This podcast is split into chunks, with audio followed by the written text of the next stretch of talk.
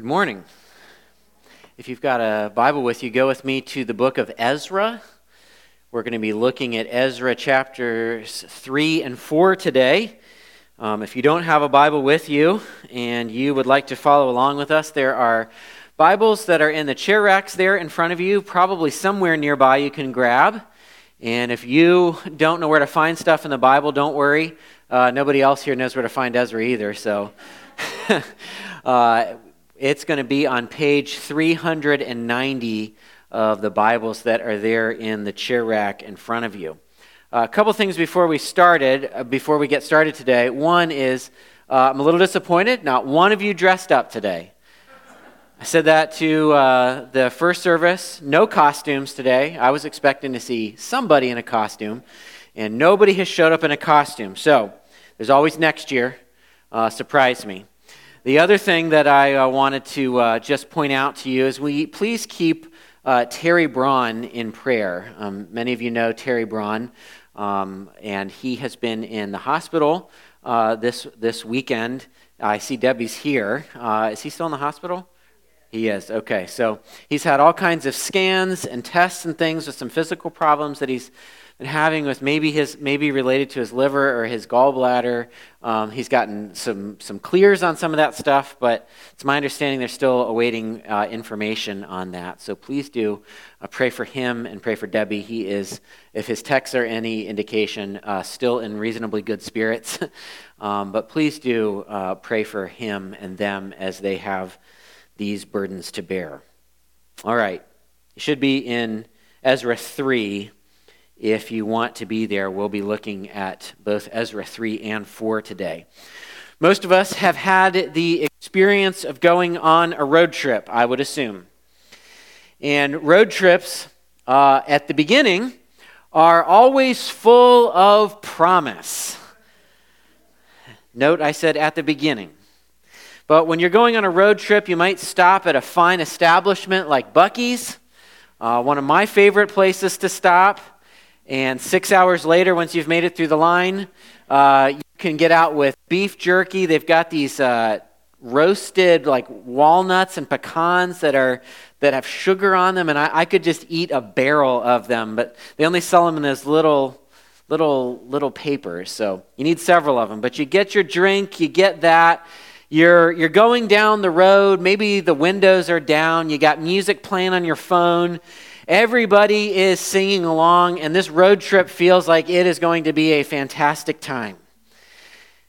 Most people now, when they're going on a road trip, and especially me because I can't find my way anywhere, have their phones out, attached to the dashboard somehow, and you've got a map up there. And as you're progressing through this trip, there is a countdown timer, usually in the bottom left-hand corner of your screen. And that timer is supposed to be green.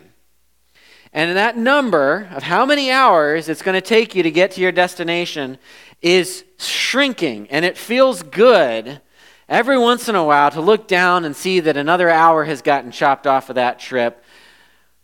But something terrible happens sometimes. Sometimes you look down and that green number has turned yellow. And then you look at it a few minutes later and it's turned red. And it gives you a little message that says there are slowdowns ahead. And then it gives you another message that says there are no alternate routes. You are in the middle of nowhere. This is the only road that can get you there. And then you finally hit it. And you're sitting in bumper-to-bumper, stop-and-go traffic for an hour, hoping that you got enough gas at Buc-ee's to get you through whatever it is that's happening in front of you.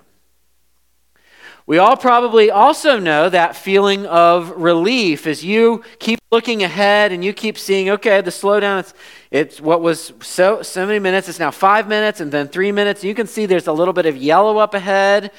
And you start to move forward, and you get to 20 miles an hour, and 30 miles an hour, and then you hit 50 and 60, And now all of a sudden you're up at highway speed. Everything is going great. You go up over the hill, and what greets you when you go up over that hill at full speed? A sea of brake lights in front of you, because there is another stop. Life can be like that sometimes, can't it? Just when you think you've gotten going, just when you think, okay, that setback, that trial is behind me, we're moving forward now, everything's going to be going our way, and then all of a sudden, you go over the hill, and there's a bunch of brake lights ahead, and you find yourself stopped again. Well, that's what we're going to see with Israel today in the chapters of Scripture that we are going to be looking at together. They have been on the right track now. They have been going the right direction, but they are going to experience a setback. They are going to hit a snag.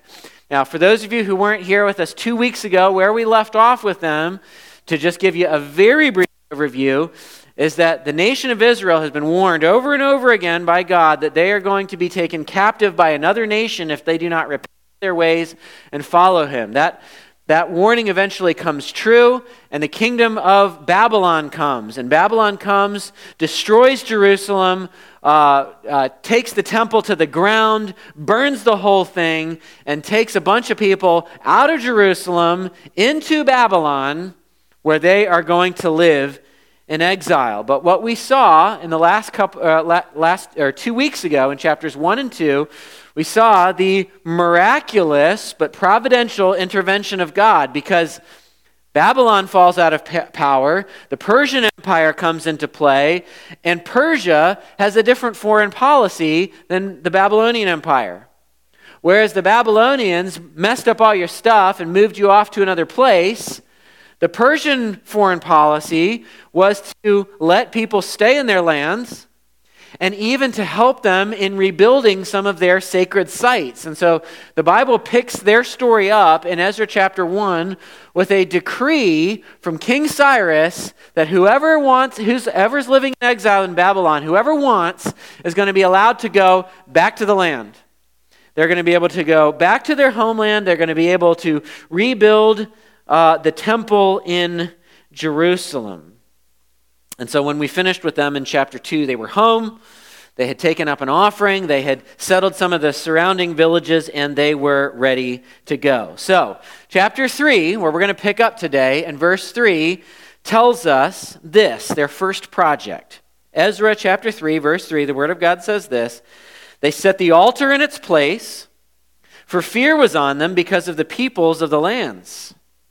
And they offered burnt offerings on it to the Lord, burnt offerings morning and evening." Now I want you to notice something from what we just read. Okay, the first project that they choose to tackle is the rebuilding of the altar. But the Bible also tells us that as they tackle this first rebuilding project, there is fear on them because of the peoples of the lands. Now, one of the things that we've got to remember is that Jerusalem and the surrounding areas wasn't just laying dormant the whole time. The whole time they're gone, there are other people living there. There are other people taking up residence there. It hasn't been a ghost town the whole time they're gone. And so you would think, if you were afraid of the people around you, I think if I'm choosing the building projects that I'm going to start with, I might start with a security project. We want to get to the altar. We want to get to the temple.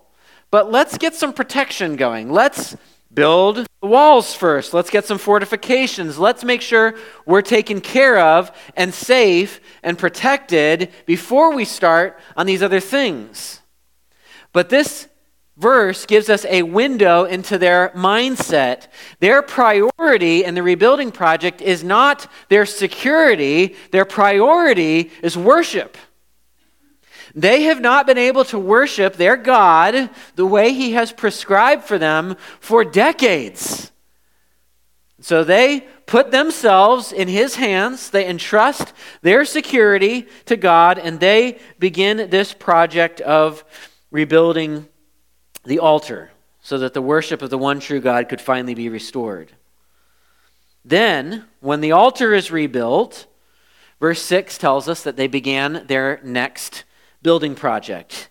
And their next building project is laying the foundations of the temple. If we were going to use contemporary terms to describe what they were going to do, if you're going to build something like we're trying to do, then one of the first things that you've got to do is lay the slab.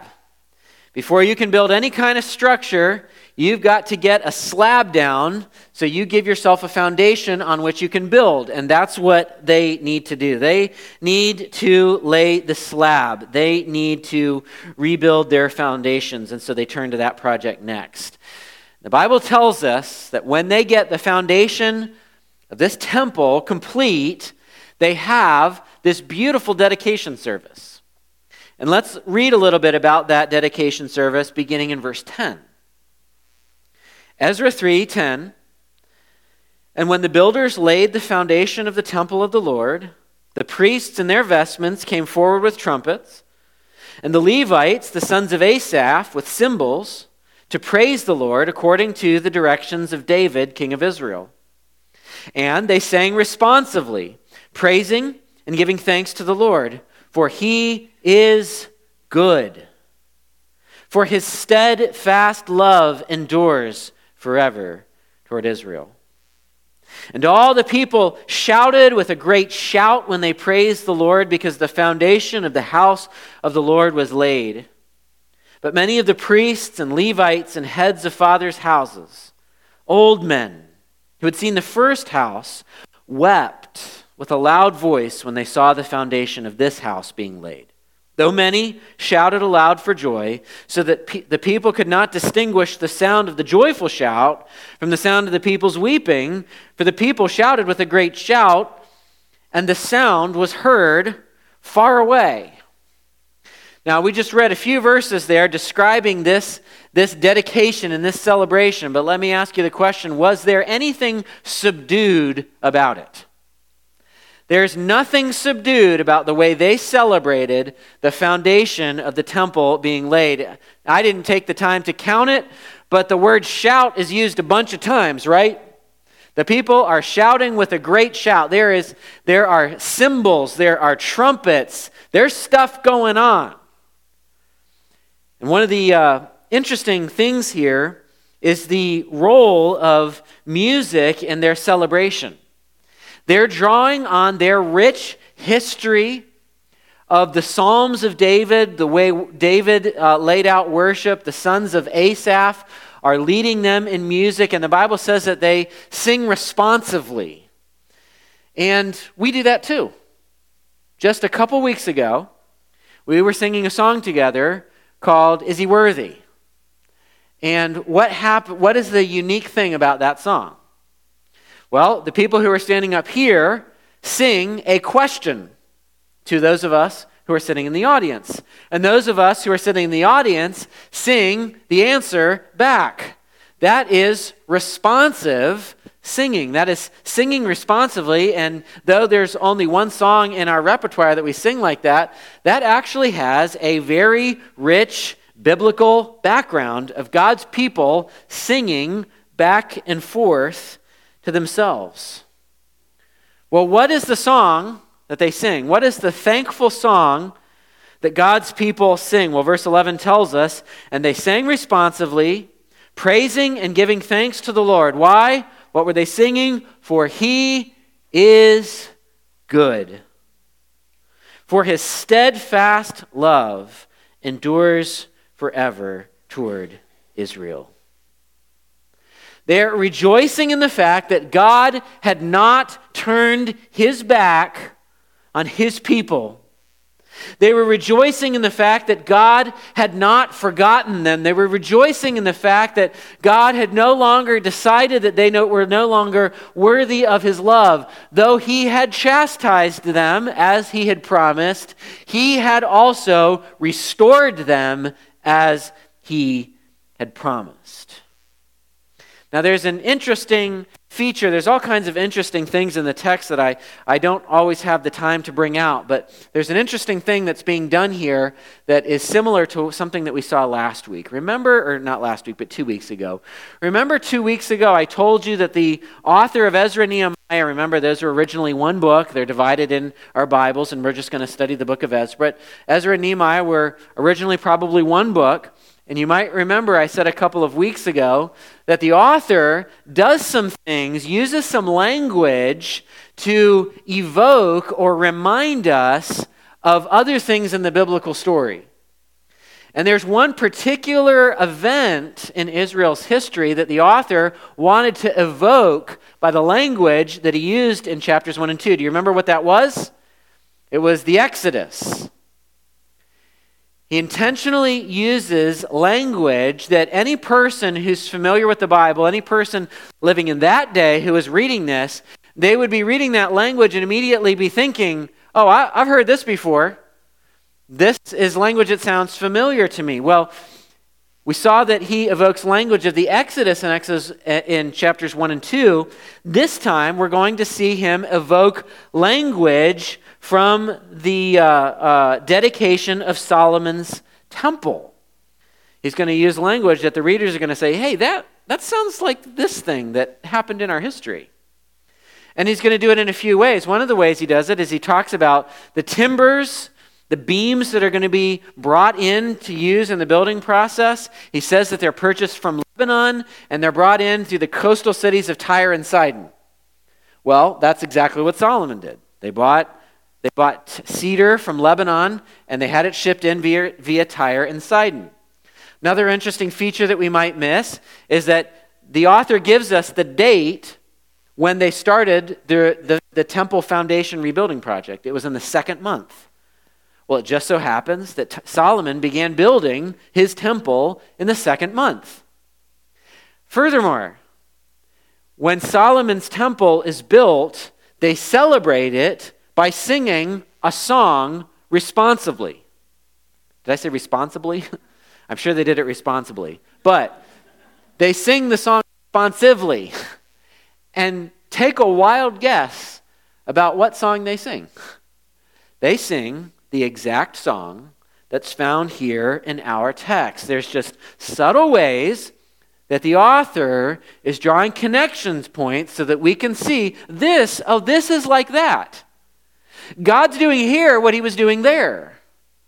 Whereas that last thing was, whereas what we saw in chapters 1 and 2 was a new Exodus, what we're seeing here is a new establishment of the temple. And of course, the Bible tells us several times in those verses that the people are shouting aloud with a great shout, with joy, that these exiles would be allowed to return and rebuild the altar and rebuild the foundation of the temple. But there are some older folks here who have a different reaction. The Bible tells us that there were some of the older folks had actually been in Jerusalem when they'd gotten kicked out. So as they're standing on this sacred site, as they're seeing this great act of God's goodness and of his steadfast love, as they're seeing this happen, they're still looking at rubble. They're still looking at a city without walls. They're still looking at a place that has been absolutely decimated. And as they're thanking God for what he's allowed them to do, they are looking at these temple foundations, and they are noticing that this temple is not going to be as grand as the one Solomon built. Solomon's temple was over the top. It was fantastic in every way. And there are some major differences between this temple that's going to be built and the original one. Not only is this temple not going to be quite so grand, but at the original temple dedication, the Bible tells us that the Ark of the Covenant is brought in. That was King David's big thing. He wanted to have a place for the Ark to be put. And the Ark is brought in ceremony into the temple that Solomon builds. Well, there's no Ark this time. The Bible tells us that when Solomon dedicates the temple, fire comes down from heaven and consumes the sacrifices. No such thing happens on this occasion. The Bible tells us that when Solomon's temple is dedicated, God's glory fills this magnificent structure like a cloud. I mean, this is a once-in-a-lifetime kind of experience to see what happens at Solomon's dedication. But there's no cloud of glory here. When Solomon builds and dedicates the temple, the kingdom is really at its high point.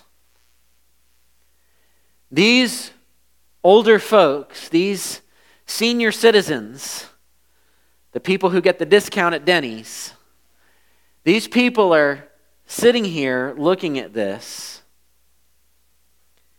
and they're realizing that the only reason they are building this temple is because they have been allowed to.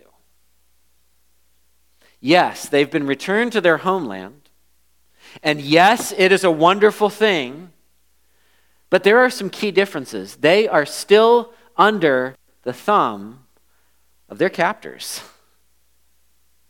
They are only allowed to do what the empire says that they are allowed to do. And so some of the older folks weep, and the weeping is so loud to go along with the shouting that you almost can't tell the difference between the two, we're told. But after all these years of sitting in traffic, they're finally getting up to highway speed. Things are moving forward again. The altar's been built, the temple foundation has been laid, and they are on the move. The next chapter, chapter 4, is going to tell us that there are brake lights ahead. Look with me at chapter 4, verses 1 to 3. It says, "Now when the adversaries of Judah and Benjamin heard that the returned exiles were building a temple to the Lord, the God of Israel, they approached Zerubbabel and the heads of the fathers' houses and said to them, 'Let us build with you, for we worship your God as you do. And we've been sacrificing to him ever since the days of Esarhaddon, king of Assyria, who brought us here.' But Zerubbabel, Joshua, and the rest of the heads of fathers' houses in Israel said to them, 'You have nothing to do with us in building a house to our God. But we alone will build to the Lord, the God of Israel, as King Cyrus, the king of Persia, has commanded us.'" Now, when you hear this offer for help, it sounds like Israel's getting a little salty with them. You know, here you have these people who have said, "Hey, we're here, we're worshiping God with you, let us help." And they're like, "No thanks. I don't want that at all." And that might leave us scratching our heads a little bit. You've got people that are worshiping God. They're offering to help. Why do they take that response? Why do they seem to speak to them so strongly? And there's a clue for us in the text, which is not that hard to uncover, but the clue is in the first verse. These people are introduced to us as what? Adversaries. These people are introduced as the adversaries of Judah and Benjamin. And as there is with everything, there's a story there. And that story is hinted to us because they reference the king of Assyria who had brought them there. So what in the world are they talking about? Well, if I can give it to you very briefly, 2 Kings chapter 17 tells us that Assyria, who had been in power, won't go into back into all that, but Assyria had been in power. Assyria had resettled some of these surrounding areas, including Samaria, with other people. And as Assyria has resettled this area, this is referring to the northern kingdom, which fell before the southern kingdom, and I know I'm giving you a lot of information, so you don't have to worry about all that stuff. But another conquering Assyria was involved. They resettle some of this area, and they get a report back that's weird. The Bible tells us about it there in 2 Kings chapter 17, but the report that comes back to the Assyrian king is there's a lot of people in that area that are getting attacked by lions. As we're comparing our lion data attacks from past years, there is a sharp increase in the lion activity in this area. People are getting attacked and killed by lions. Now remember, people in this time period think of deities as localized. So a god of a particular nation is a god of a particular area. That god has a kind of like a radius that he can do. And he's not allowed to do outside that radius. And so people often thought of the one true God, not realizing that the true God is not bound by geography. He is omnipresent and omniscient. He is everywhere and knows everything and is all-powerful. But they don't realize that. And so the Assyrian king says, I wonder if we've angered the god of the area with all these lion attacks. Tell you what I'll do. I'm going to send you a priest, a Jewish priest, to teach you the proper worship of God, so hopefully we can bring the lion attack thing down. The Bible says this. So, I don't know who drew the short straw, but somebody gets to go back, and he does that. He teaches people God's ways, and the Bible tells us, though, that he teaches the people God's ways. They're thankful for it, but they combine that practice with everything else they're already doing. So these people are not worshiping the true God alone. They are adding those practices of worship of the Lord with their other gods. We call that syncretism, putting together various values and worship practices together. So, this explains why the exiles who have returned would reject the offer of help. This is what got them into the whole problem in the first place.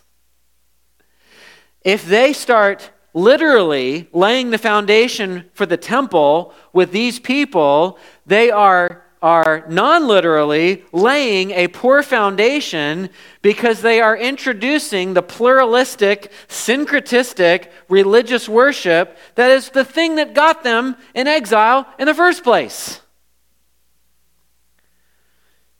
So they do not accept the offer to help, and that begins what turns into years and years and years of conflict and opposition.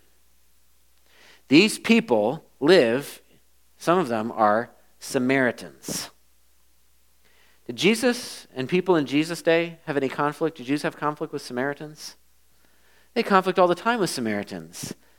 That hadn't happened like 10 years ago. There was a big thing that we're at odds. We got centuries of history here that's rooted in things like this. And so the Bible tells us in verse 4 of chapter 4, then the people of the land discouraged the people of Judah and made them afraid to build and bribed counselors against them to frustrate their purpose all the days of Cyrus, king of Persia, even until the reign of Darius, king of Persia. So, okay, you're not going to let us help. We are going to be a thorn in your side, and we won't play fair. We're going to bribe people to slow this down. We're going to intimidate you to slow this down. And the bottom line is they are a continual thorn in their side, spanning the reign of two Persian kings.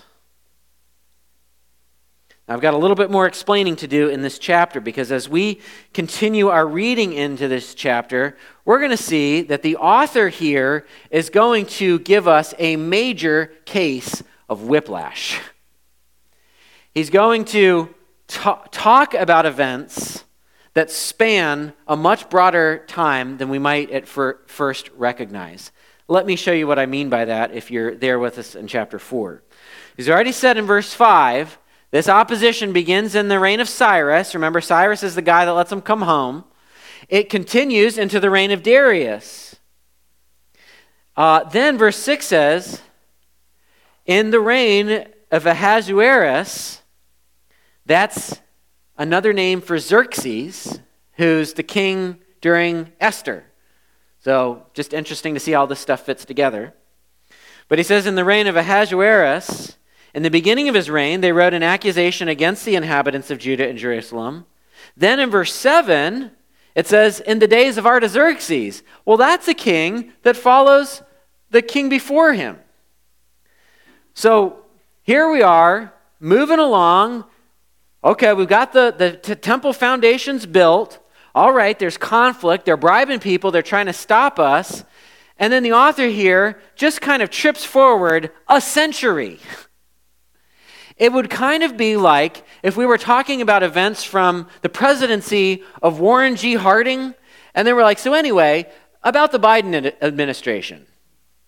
I mean, that's the amount of time we're talking about. We're talking about a huge stretch of time.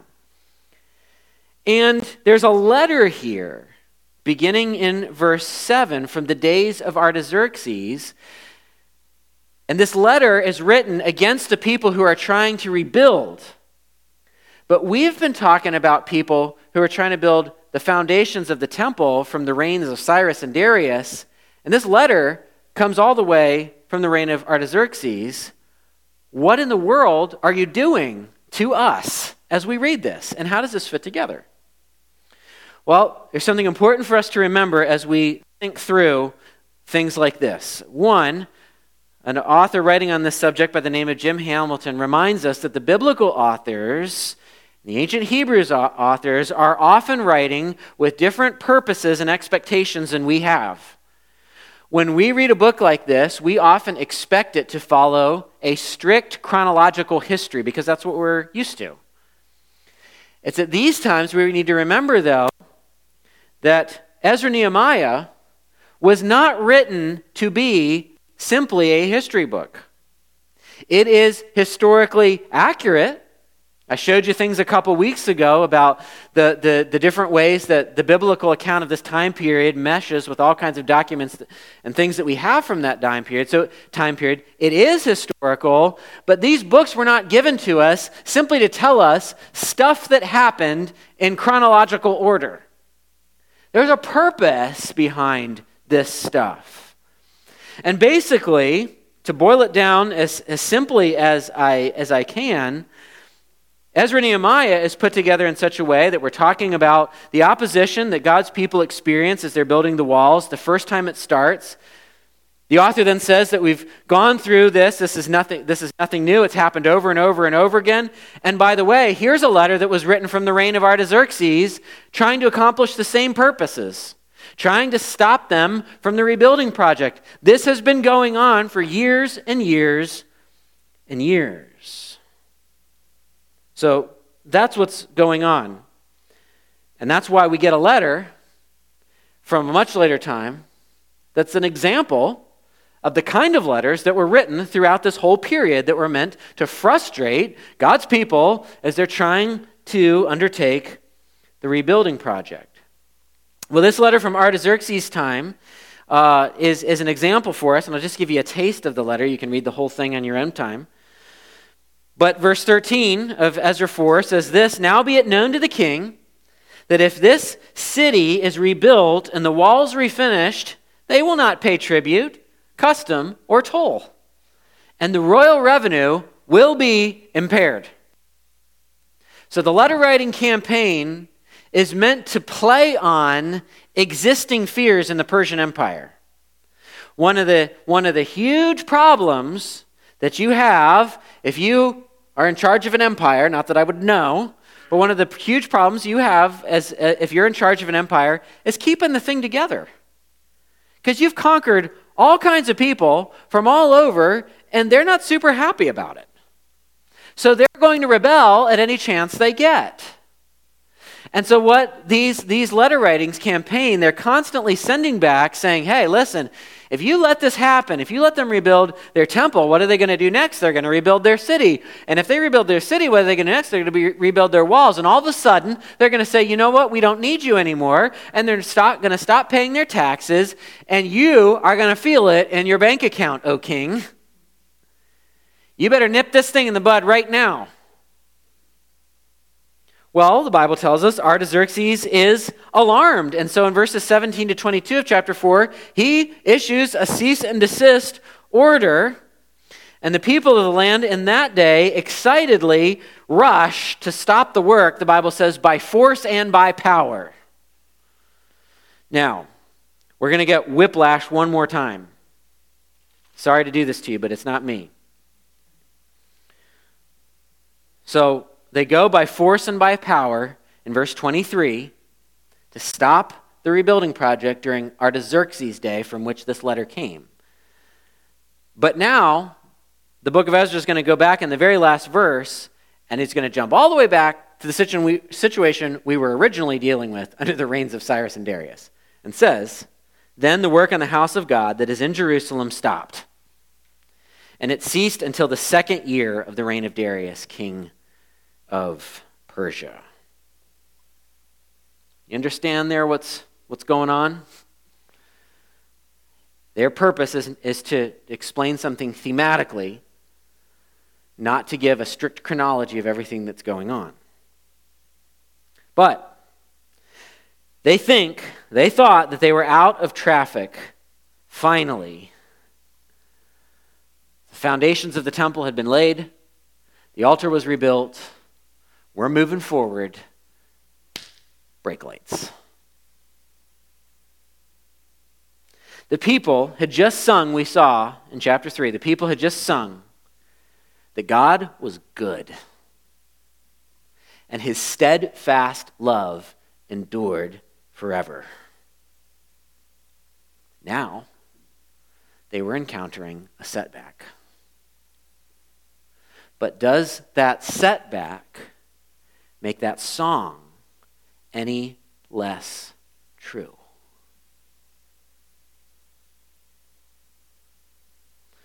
The main truth that I want us to consider this morning is this: in both successes and setbacks, God is good, and his steadfast love endures forever. Now, the first one is obvious. In successes, it's very easy for us to affirm that God is good. His steadfast love is enduring forever because I'm feeling the love. I'm feeling the blessings. I'm on the road trip. We just stopped at Buc-ee's. We got all the snacks we want. The windows are down. The music is up. We're singing. We're moving. We're having a great time. It's easy in those times to easily sing that God is good and his steadfast love endures forever. But can we sing that song when we see the brake lights ahead? I want to draw a couple of conclusions from this principle that I hope will be encouraging to you this morning. The first one is this. Number one, setbacks never stop the good plans of our loving God for his people. Setbacks never stop the good plans of our loving God for his people. Let me unpack what I mean by that for you. Let's think for a few moments about all the setbacks to God's plan that we see as we read the Bible. And I could give lots of them, but let me give you a couple of examples. Joseph just living his life, being the youngest kid, dad's favorite, and his brothers are like, we should kill him. No, if we kill him, we won't make any money. Let's sell him. So he is sold by his brothers into slavery. And as if being sold into slavery wasn't bad enough, when he becomes a slave, he is accused of sexual assault. And he's not given a jury trial with a jury of his peers. He's simply thrown in prison. And it ain't comfy jail. It's rough there. And he meets a person in prison who's maybe going to be his way out, and that person promises to look after him and call back, but that doesn't happen. And so Joseph languishes in prison for years and years and years, and then finally, in God's providence, he's brought out of prison, and he's eventually elevated to becoming the number 2 person in Egypt. And sometimes, because that story is compressed for us, and because we haven't actually gone through all those experiences, we might be tempted to think that becoming number 2 in Egypt just waves a magic wand over the trauma of all those other years. Like Joseph was standing up and saying, "Look at me now. Now I'm good." The guy was sold into slavery. He spent years and years in jail. He's been separated from his family and everything he knows and loves. What does he say at the end of his life? Genesis chapter 50 and verse 20. You know it. He says, "You meant it for evil, but God meant it for good." Listen to this. The saving of many lives. Now, there's all kinds of interesting things about that statement, but I just want you to think about, if that statement came out of your mouth or my mouth, it would be, "You meant it for evil, but God meant it for good. Look at me now. I could have you killed if I felt like it." He could. He had that kind of power. He could have had his brothers killed, and he could have said, "You meant it for evil, but look at me now. I'm number 2. I can do anything I want." What he actually says is, "You meant it for evil, God meant it for good, the saving of many lives." Who are those many lives?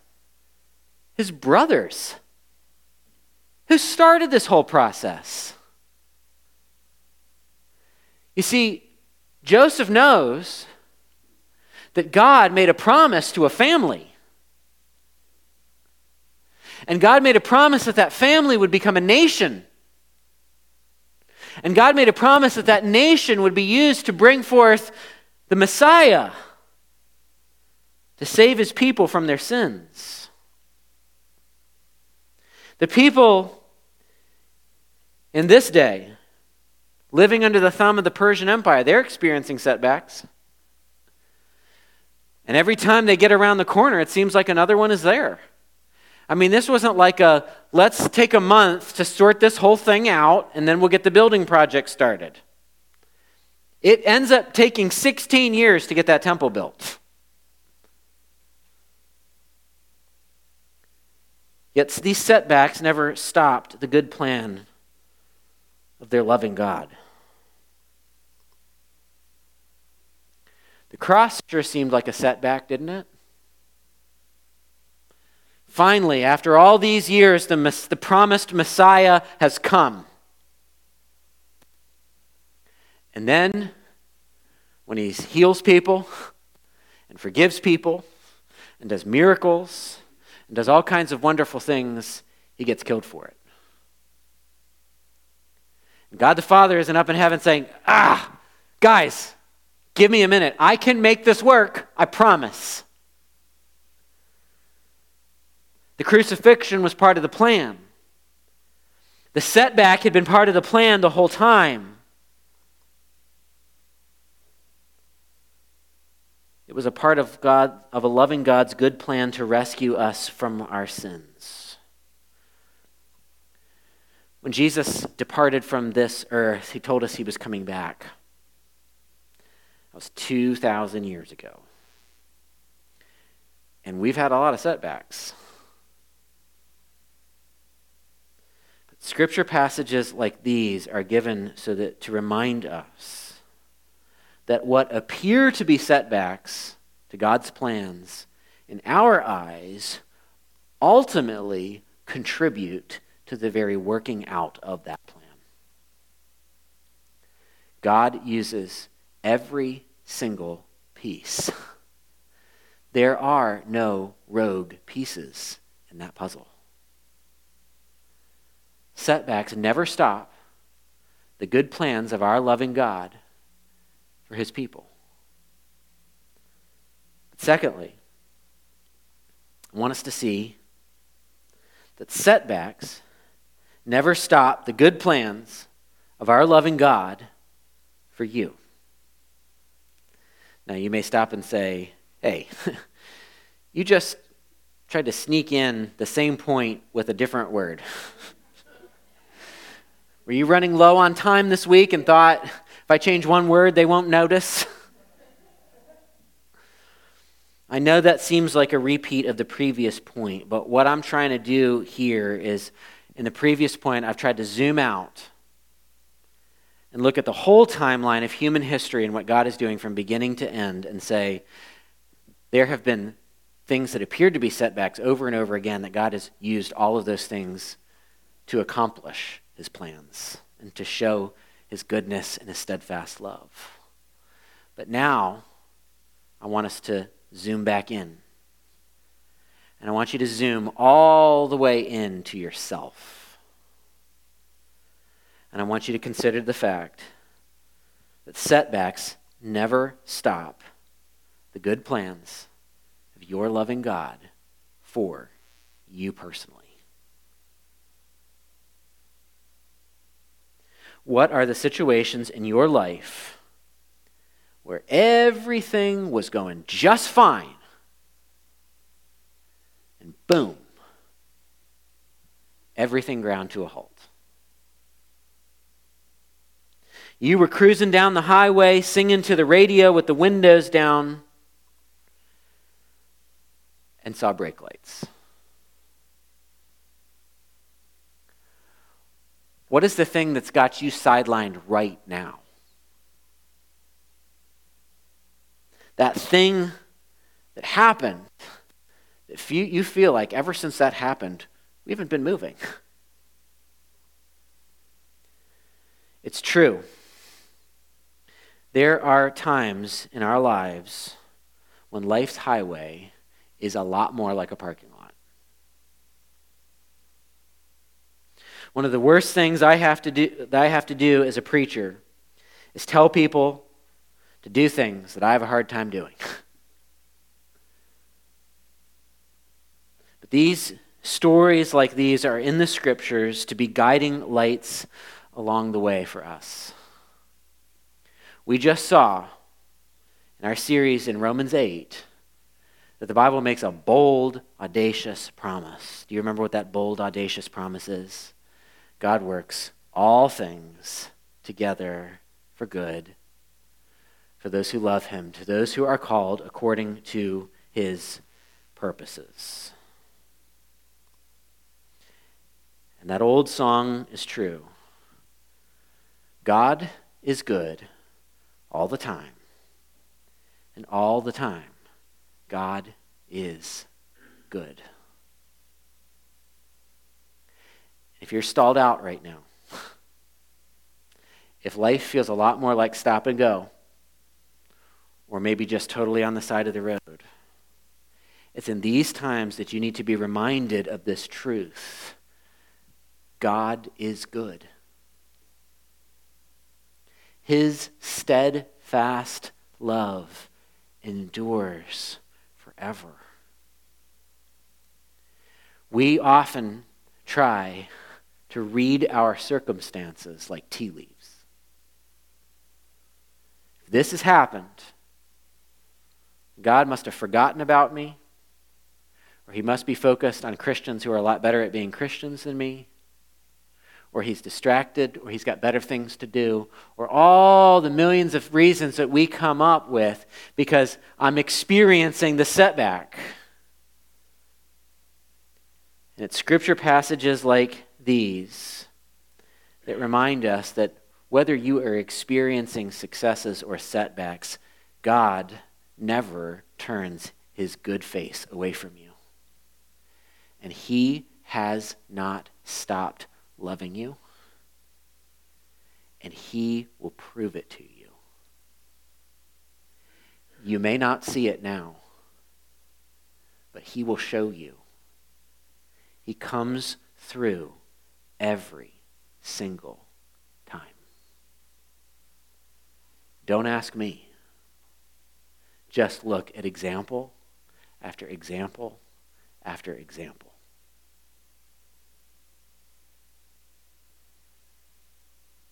If you're here with us this morning, maybe there's somebody here and you are not a Christian. You're not exactly sure what it means to be a Christian. Maybe you're trying to figure the whole churchy thing out. Maybe the thing that brought you here this morning is the setback. Maybe the very thing that brought you to come to this service, to this church on Halloween, is the difficulty that you're faced, and you're looking somewhere to get some kind of answer. Well, I got good news for you. But it starts with something that might be hard to hear. We want God to take a magic wand and make the traffic jam go away. But the truth of the matter is, God doesn't always wave that magic wand over our circumstances and change all of those things. We've got examples of him doing that and doing it miraculously. But God doesn't promise us every traffic jam is immediately going to be thinned out so that you're on your way. God doesn't promise to change all the circumstances of your life. But he does promise something that's even better than that. He promises to change you. The Bible says this in Titus chapter 3, verses 4 and 5, but when the goodness and loving kindness, those are the two key concepts from our song today, God's goodness and his loving kindness, his steadfast love. But when the goodness and loving kindness of God our Savior appeared, he saved us, not because of works done by us in righteousness, but according to his own mercy, by the washing of regeneration and renewal of the Holy Spirit. If you have wandered in here this morning wondering if God loves you, then you need look no further than the demonstration of his love in the person of his Son. That is a demonstration. Jesus is the demonstration of God's kindness and goodness and love being demonstrated to you. And he has demonstrated that love in giving his Son to offer himself as a sacrifice because of your sins. How are we saved? How do we experience this change? How does God change us? Well, it doesn't come through your efforts. It doesn't come through your own works of righteousness. It comes simply and only by faith. Faith is trust in Jesus Christ. Jesus Christ died and rose so that you could be forgiven of your sins, so that you could begin the process of being made whole and made new. He gives you hope for the future by giving you his Son, Jesus. And you, if you put your trust in Jesus, have a future filled with hope in spite of the difficulty and the despair of this life. You can receive Jesus this morning by crying out from your heart to God's in repentance and trust. And he will give you a hope and a future that is secure, that you can build on, just like the foundation these exiles laid in the chapters of Scripture we looked at today. Let's pray.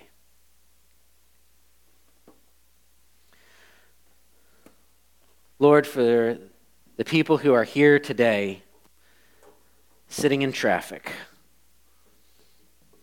I pray that you would help them to reaffirm, to believe again that even when we can't see good and when we can't see your face, to be reminded that you are unalterably good, that you cannot be anything but good, and that your steadfast love endures forever. If there's someone here this morning who does not know Christ, who has been brought here by the difficulty of their circumstances, I pray that they would reach out in faith to you in this moment, that you would begin the process of making all things in their life new. We pray these things in Jesus' name. Amen.